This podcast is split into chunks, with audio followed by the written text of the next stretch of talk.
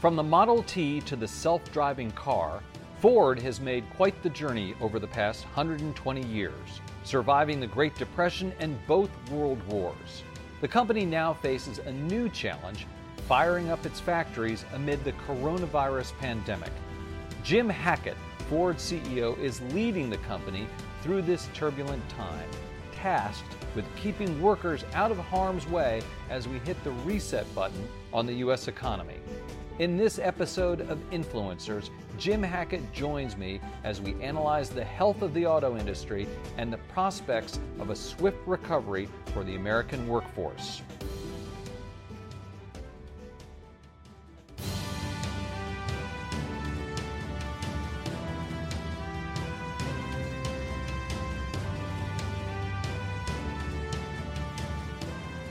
Hello, everyone. I'm Andy Serwer. Welcome to Influencers and welcome to our guest, Jim Hackett, the CEO of the Ford Motor Company. Jim, nice to see you. Andy, great to be with you today. So, you guys are going to be opening up on Monday. Must be an exciting day for Ford. Tell us about that process, Jim. You bet. When we began to think about when we were going to turn the uh, factories back on, we found that the date was hard to pin down due to the shelter in place rules moving, in addition to doing the assessment on the virus and how virulent it was. We decided rather than focus on or obsess with the date, let's obsess with what does it take to make the spaces safe so that we build confidence in our people uh, returning to it. So the, uh, the 18th has become the date in Southeast Michigan where the governor's uh, off in favor, but I'm more proud of the work behind the scenes to get us ready for that. Yeah, the governor uh, has this opening date. Did you talk to her and work with her in conjunction of this uh, time? Yes. In fact, there was lots of discussions across the country because we have you know facilities in other states, and Bill Ford and I both engaged congressional and Senate leaders as well as governors of those states and I was really proud of the way that everyone worked together. You know, the mission of taking care of our people and also getting the economy turned back on. Yeah, how do you keep the uh, workers safe, Jim? How are you going to do that process? You're going to be doing temperature checks, and then what happens if someone uh, has a temperature? Take us through some of that. You bet. The the the the strategy uh, of you know washing your hands and social distancing really matters. In fact, we had an epidemiologist, two of them, that counseled us, uh, and they, they, they believe the social distancing still is the one variable that matters the most. So had to lay out spaces so that people can understand those barriers. We created a series of devices, uh, masks, both face shields and masks, as well as uh, proximity uh, warning devices that we're trying in a couple factories and a whole screening process, Andy, that you have to go through each day as you come into the factory, including the temperature checks. A thermal camera actually gets to the bottom of that. And then testing is soon to follow. So, testing right now isn't reliable enough that we would test people every day, but we believe that will be coming soon, and that's likely to be in the protocols. Do you know what happens if someone has a temperature? Oh, yeah, definitely. They won't be uh, put in the facility. We'll send them home because we've had uh, our factories in Europe up and running, and we've sent people home that had temperatures that just had the cold, uh, cold and didn't have the virus. But then, if they have the virus, of course, they go into the quarantine protocol and the contact tracing, which has really migrated from, hey, Andy, who have you seen the last seven days, to a much more sophisticated way of mapping where you've been and who you've you know, been involved in, in, in uh, near. Now, the state still has, Michigan, I should say. I mean, again, you have facilities all over, as you said, but Michigan has a stay at home order until the 28th. Do you think that should be extended? And how do leaders weigh the cost of opening up versus people staying safe? I think that's one of the biggest paradoxes. I, I use this line in a Wall Street call. Not sure that the bankers love this, but I, I got a lot of commentary from of the population of people that think of it the way I do, which is there are two truths here and they're in competition. One is we've got to have safe work environments, and the other is if we keep the economy turned off, we're going to have a fate worse than some of the things that the virus are causing.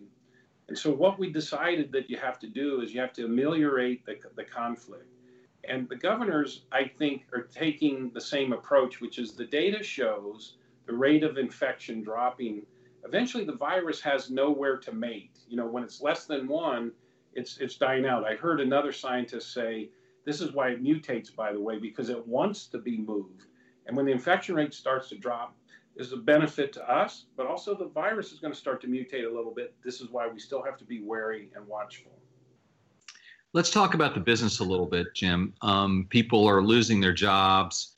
Car use is down. What does the demand side of the equation look like at this point?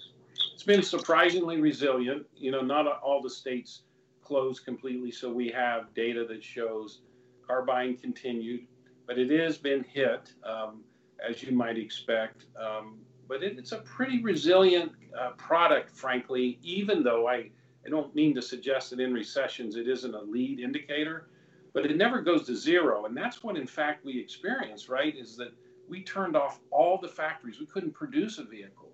In the worst time in 08 and 09, the North Americans still produced 12 million vehicles, you know, uh, the, the, the whole industry.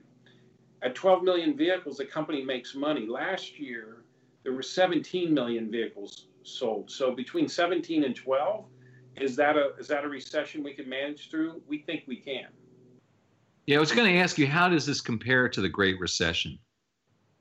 The difference is that the uh, knock-on effects of the liquidity problem in 08 and 09. I was chairman of a regional bank while I was running uh, Steelcase, and there there wasn't any confidence that you could go and get liquidity here, the government's done a fantastic job of really making that uh, a, a, not a question. In Ford's case, it had a revolver that it already negotiated that it pulled down, and it was able to raise an additional eight billion in capital 10 days after it did that.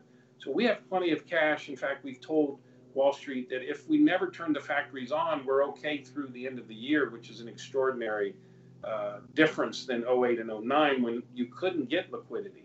Now, I want to point out, Andy, that Ford in that period never took a bailout, and we're quite proud of that.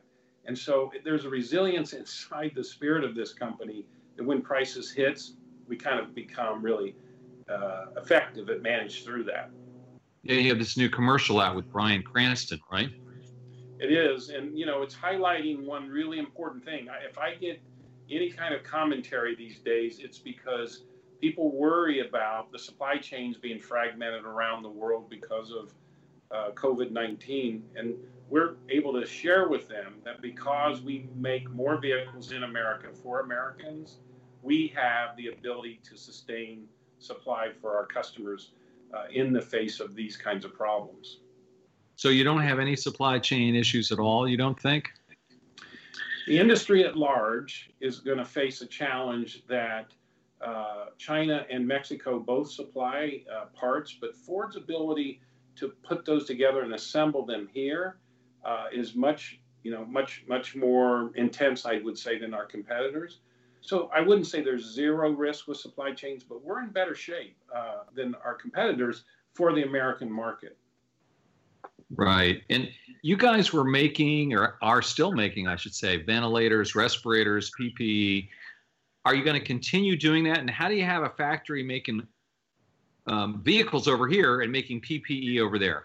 Well, that's quite a story, and it's probably worth another show sometime because I'll just give you an anecdote. When when we had to start making these masks, we, we found out that the frontline defense that was the biggest gap. People couldn't get protection. This virus kind of had an insidious way of getting through people's eyes, not just inhaling them. So these face shields mattered. There's a newer product that we created. It's a positive air pressure mask, so it looks like a face shield, but it has air behind it. We were able to migrate some parts from our seats that are used for cooling and filtering air, and we've made this uh, positive air pressure system. So the, the combination of all those masks and then the big uh, initiative on ventilators, all was done within 30 days. It's kind of an incredible turnaround. Millions of all the masks have been produced and the ventilators have started to ship and we're talking about 100,000 of these being out by the end of May, early early June. What we did is we put these inside facilities. We had volunteers from the UAW and so they are not replacing automotive uh, manufacturing sites. So we're able to keep them going. And to your question, it's my belief that we need to stock up the reservoir of supplies around the country. And so the demand right now continues to just make that, you know, fill the vessel of supply, so to speak. I think we're going to be busy doing this for at least a year. And then we have made a commitment that if we can help the rest of the world from here, we're going to do it. Yeah, and you said that you talked to people in the Trump administration about this. Who did you talk to? What were the conversations like? Well, there's a lot of you know connections that the administration was making to folks like us. I mean, I want you to know on the um, liquidity level, you know, the, the the Treasury Secretary, Federal Reserve, they they wanted to understand how automotive was faring in the early days in terms of demand and the ability to keep things running because we weren't sure we were going to close everything. But then when it came to economic support uh, of these devices, I was working through the economic advisor, Larry Kudlow, who I think had a very practical understanding, like I did, that you know the country was going to need these things, and you know, Jim, if you could help, I said, yeah, we can. And it was a simple discussion like that. So we got after it. The vice president and his task force then took the ball and made things happen very quickly. They enabled what I would say would be normal friction for something to happen that quickly. And they were quite responsive all the way through FEMA and, and the vice president's task force. So been a, been a great story in terms of business and government working together. Little Hackett to Kudlow action there, it sounds like, huh? Um, so tell me about uh, Defense Production Act and you know how that came into play. That became a little controversial. Yeah, in our case, you know, I love this that the spirit of Ford's responsiveness back in World War II and pre uh, that that date, um, we just thought when your country calls, you step into it. We were building these uh, B-52 bombers, one every hour, which is an incredible output. This is where Rosie the Riveter becomes well known. In fact, one of her relatives is still in the company. Um, but it, it became an important kind of instinct that says, you know, let's just get after this. We're not going to dot every I and cross every T. So we actually started building all of these things before we had any kind of formal endorsement or orders. And but I, again, I believe the vice president's task force, Larry Kudlow, and others were quite encouraging about that. So that that act, which I know matters in wartime and for reasons that we all understand, we didn't really need it. We were we were coordinating without it. Let me ask you about your take on the overall economy right now, Jim, and how much fiscal stimulus do we need at this point? Two questions. Well, the the, the power in, in having history is we can look back, you know, when the 0809 liquidity crisis happened and one of the truths that you know uh, Chairman Bernanke has passed on to the, the, you know Janet Yellen and, and and and now our current Federal Reserve Chair is that the economy is like a bicycle, and if it falls over, it has to have momentum to start again. It just doesn't start when you tip it up. So the idea of using these, uh, you know, their help to backstop liquidity, which is another way of saying create loans for businesses so that they can uh, they will borrow this money and they will pay it all back with interest.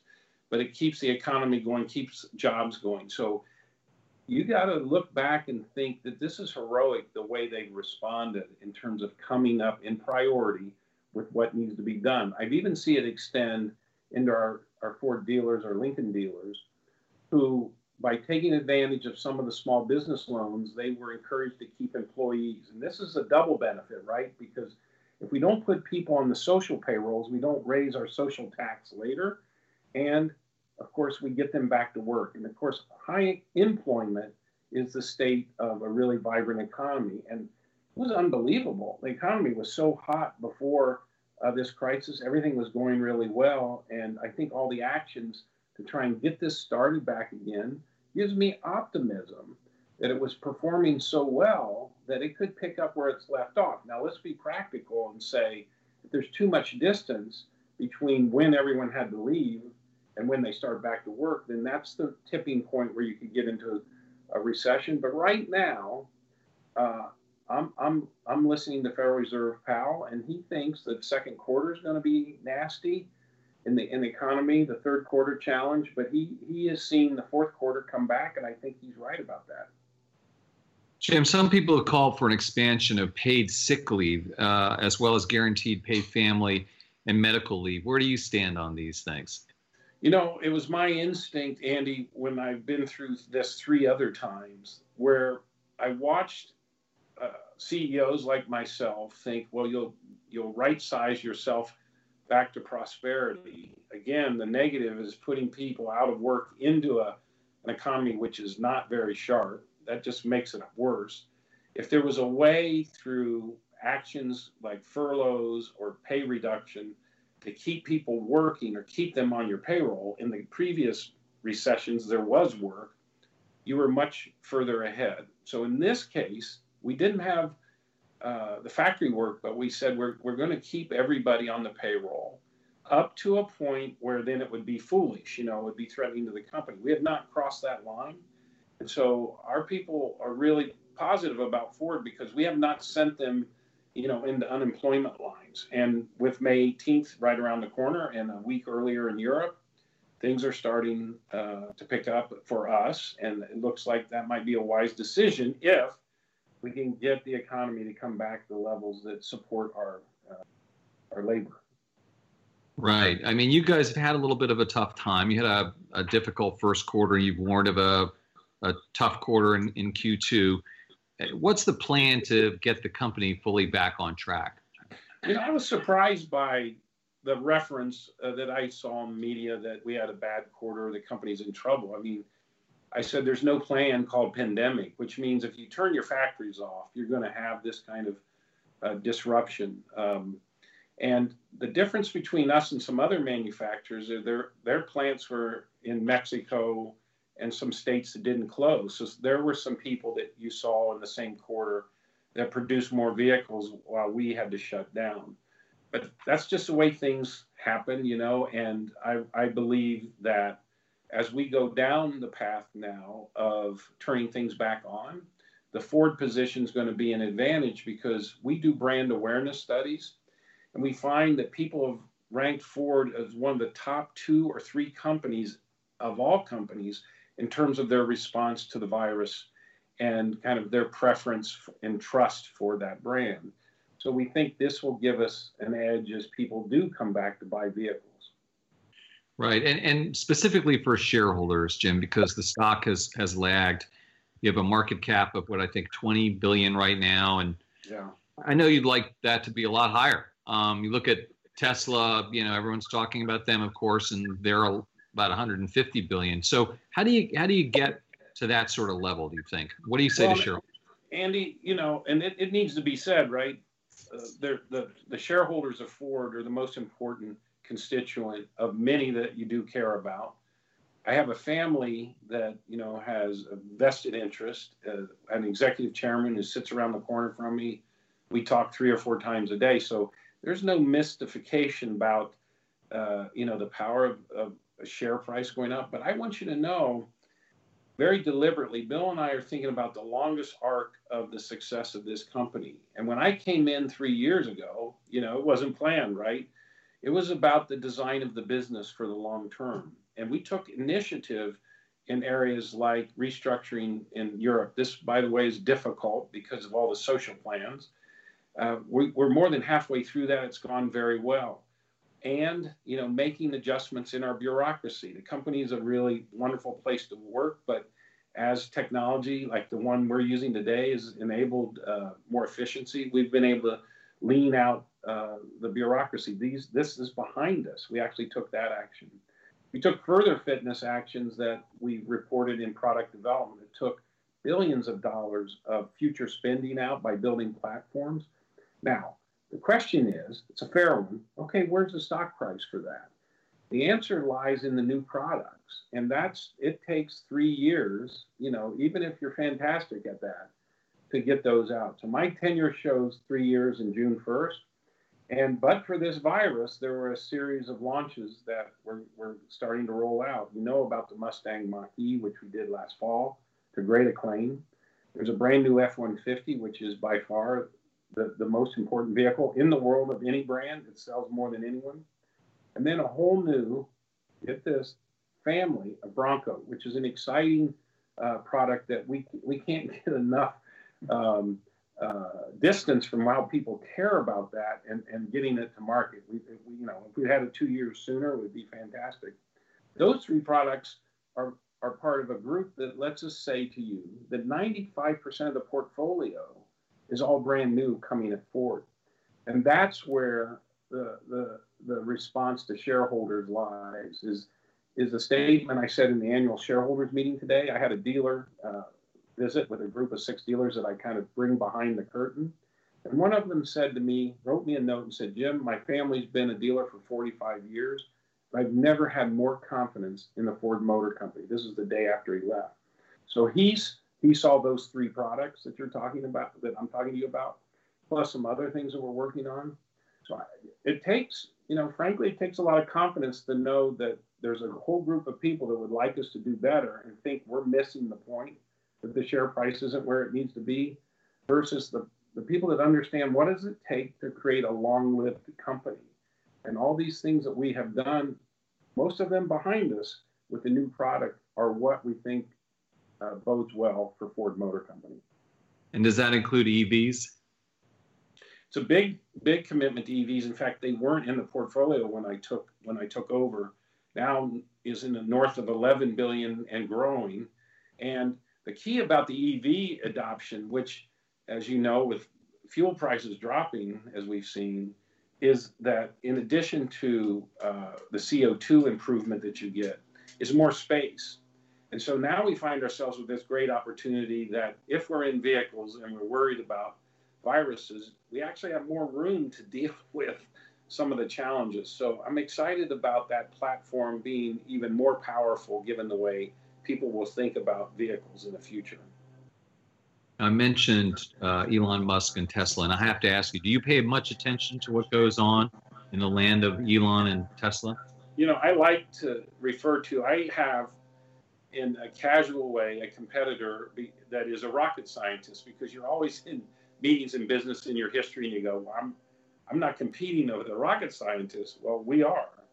So the respect is super high for, for him and his, his bandwidth to understand, you know, the nature of the future of technology. But this is a place that I come from as well. I know it may be hard to make the connection, but I was around when the office had no computing that moved around or was wireless.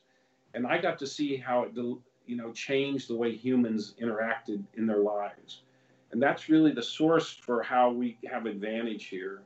That I'm not suggesting that Tesla isn't good at it, but I think in one year we'll have more more vehicles connected than they have in their whole life of being in business. And now that we have all of our vehicles connected and the data that we're getting that our customers will enable us to have, we can start to increase improvement in experiences. We can do things, Andy, like the vehicle can know that it's sick before it gets in trouble with the, the user. And we can do over the air updates like we're going to with the Mach E that actually change the performance over time based on the preferences of the of the owners. Power of the network. I, I think you mentioned this a little bit, Jim, but are you actually looking at designing cars to mitigate the risk of the spread of coronavirus? Well, I made this comment because I have some experience in my last job understanding antimicrobial surfaces. Wendell Weeks, who's a wonderful CEO that runs Corning, and I did work in the past on touch screens that have a material in, in the glass that when you touch it, you don't leave a virus. Uh, there's an example of you could change the glass inside vehicles so that when you touch them, uh, there's no virus, or fabrics that at a molecular level, molecule looks like it's shaped like a, a spike. So the the uh, viruses, many of them, can't light on them; they puncture. And you run your hand across a surface, you can't feel these little spikes. These are called antimicrobial surfaces. So they've been out before. But the auto industry, you know, well, frankly, the scale of the auto industry is going to make the cost of these go way down. So that's the promise that I've been suggesting that that sits there. And so, yeah, we have a lot going on in that area uh, that is going to be exciting to share. Yeah, just to loop back to the new models, are you rolling out new models this year? Um, are you delaying them, or is the roadmap on track? Well, that's a fair, very fair question. And what we've said to, to everyone is that in the beginning, when, and I think every company went through this, when you started to shelter in place at home, none of us knew was the virus the kind of thing that would be a few days, a few weeks, you know, or extended as we now have experienced. So we started in the path of saying, how can we mitigate the delays and still make our dates? How can we launch without an auto show? Those things were being canceled. What we've now found is that about for every week that we've been shut down, we're going to have to slide the launches of, of vehicles. So that's what we've been clear about. And we've, we've said, but they're still in our, our annual plan. And the issue will be, you know, how fast the supply chains and the factories get to get up and running because the key issue is we haven't been able to go and, inspect uh, the suppliers for quality and compliance of parts that go in these new products. And that happens really quickly once you can get your people deployed on airplanes and put put into other factories. Uh, so that's what starts next week. That's what's excited about getting turned on, and we're going to be able to tell the public more about these launches once I can see where we are in the part development. Shifting gears a little bit, you've kind of gotten in a dust up with the administration and emissions in the state of California. Where does that whole thing land right now? This topic, you know, of being CO2 neutral is something that Ford's felt long before really uh, the, the exchange that you mentioned. I mean, I got to share this personal story. When I was running Steelcase, we had one of the families, the three families that owned the company, was an environmental uh, leader in the world, the Wege family, and one of my heroes was was Bill Ford, overrunning Ford, a young CEO who canceled a very successful uh, product called the Excursion because it wasn't it didn't meet the sense and criteria of, of environmental that Bill was putting forth. And people thought that Bill was a little bit, you know, out to lunch and that Mr. Wege didn't know what he was talking about. Both of these people ended up being beacons in a world where it's now possible to see that you can have an industrial company that's environmentally conscientious and it makes a profit. So both of us in, in my arrival said, how do we get product portfolio now on a path where we can say we'll meet the Paris Accord dates. This is long before any discussion about automotive standards. That's really the underlying spirit. But I want to sneak in something else. These vehicles are going to be really intelligent in the future, and this is getting lost in the debate. You can't imagine how much time uh, and, and inefficiency you lose just being stuck in traffic. In fact, it's the highest contributor to pollution. So we think, Bill and I think, that there's a transportation operating future that choreographs these vehicles such that they're not stuck like that. So the CO2 is going to get just improved based on waste uh, of things like that. And so mileage standards are yet only one of the things that actually need to change in the design in the future to make CO2 competitive. Jim, last question, and I've got to ask you about football in Michigan which I know is near and dear to your heart. Two part question. First of all, do you think we're going to have Michigan football this fall? Number one. And number two, what do you draw on here in terms of your football background and Bo Schembechler and Harbaugh and, and those people? How does that help you with your job? I appreciate the reference. It does matter to me a great deal you can't see my whole office, but my father's pictures in the background here. He was an All American and captain at Ohio State in the 40s. Ooh, so that tells you, that. yeah, it tells you about about my family. And I had three brothers that all played college football. Um, the thing that I want to share with you, I had a long talk with Coach Charles just the other day because of shelter in place. He was calling to see how I was doing. I wanted to know how he was doing. His daughter had just cut his hair, and uh, she's 10 and so uh, I, I, just love him. And uh, we had this quick discussion about what was happening in manufacturing and what would happen in, in that world. And you know what I realized, Andy? I am so glad that I only have one of these two problems to deal with because that, that stadium question and that participation sport question is really complicated with this virus. But it's my instinct that, you know, like we're working through in production, the folks in that business will come up with a, a, a solution But let's be clear, it's going to be disruptive for a while, and, and then we will get through it. I think to the question of, you know, uh, Bo Schembechler, this was a man who believed something fundamental that I have found throughout all phases of the people that I've loved in my life, which is that integrity is at the core of what, if you're going to have a chance of being a good leader, integrity is at the core of that because it's it's the basis of trust that people will be willing to follow you. Here we are talking about an unforeseen enemy a virus. And there's a split in the country whether it's a farce or whether it's real. And who do you listen to? And the key in that, and what Schembechler believed, and Harbaugh and I both buy into, is that you operate with extreme integrity. That's a coach who would never cheat to win. And this is a CEO who's never been investigated, you know, for kind of trying to cut a corner in 26 years. And I think that is uh, at the at the at the center of gravity and the kind of person I want to be known as, someone who operates with extreme integrity. All right, Jim Hackett, CEO of the Ford Motor Company. Thank you so much for your time. Andy, I appreciate it. It's been a pleasure talking to you. You've been watching Influencers. I'm Andy Serwer. We'll see you next time.